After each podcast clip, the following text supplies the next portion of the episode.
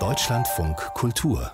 Kulturnachrichten das Deutsche Zentrum Kulturgutverluste hat seine Datenbank für die Suche nach NS-Raubgut modernisiert. Die Website bietet nun bessere Such- und Filtermöglichkeiten, um die Recherche von geraubten Objekten zu erleichtern, teilte die Organisation in Magdeburg mit. Ziel sei es, vor allem Nachfahren einst verfolgter jüdischer Bürger einen möglichst niedrigschwelligen Zugang zu bieten, damit sie leichter nach ihrem Eigentum suchen könnten, erklärte Vorstand Lupfer. Die Datenbank dokumentiert Kulturgüter, die ihren Eigentümern zwischen 1933 und 1945 entzogen wurden oder für die ein Entzug nicht ausgeschlossen werden kann. Die Erinnerungskultur wird nach Einschätzung des Kulturwissenschaftlers Christian Huberts in den letzten Jahren immer wichtiger, auch für Computerspiele. Es lasse sich eine Art Trend beobachten, wo sich auch die Spielentwickelnden der Rolle von Computerspielen für das Darstellen von Geschichte bewusst würden und gezielt versuchten zu erinnern, sagte Huberts hier im Deutschlandfunk Kultur. Wir haben jetzt eben auch zum Beispiel Weltkriegsshooter, die vormals quasi die, die Verbrechen der Wehrmacht einfach ausgespart haben, die Verbrechen Anführungszeichen des Naziregimes und sich mehr so auf den Konflikt zwischen Soldaten konzentriert haben, die jetzt plötzlich anfangen, auch den Holocaust klar zu benennen, die Verbrechen zu benennen und damit eben einen Beitrag zur Erinnerungskultur leisten.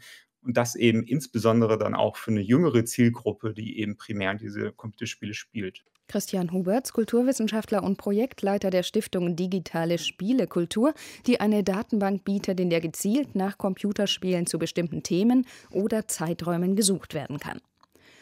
Ein gut erhaltenes Skelett eines Dinosaurier-Embryos in einem versteinerten Ei hat neue Erkenntnisse über die Entwicklung der urzeitlichen Tiere gebracht.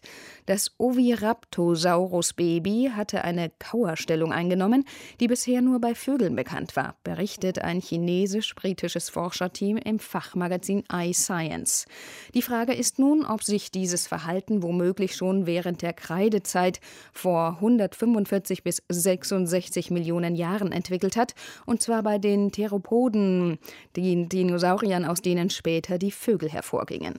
Der fossile Saurierembryo stammt aus Südchina und schlummerte seit der Jahrtausendwende unerforscht in einem Lager.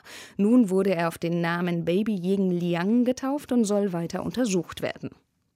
Die erste SMS der Welt hat bei ihrer Versteigerung einen Preis von 107.000 Euro gebracht.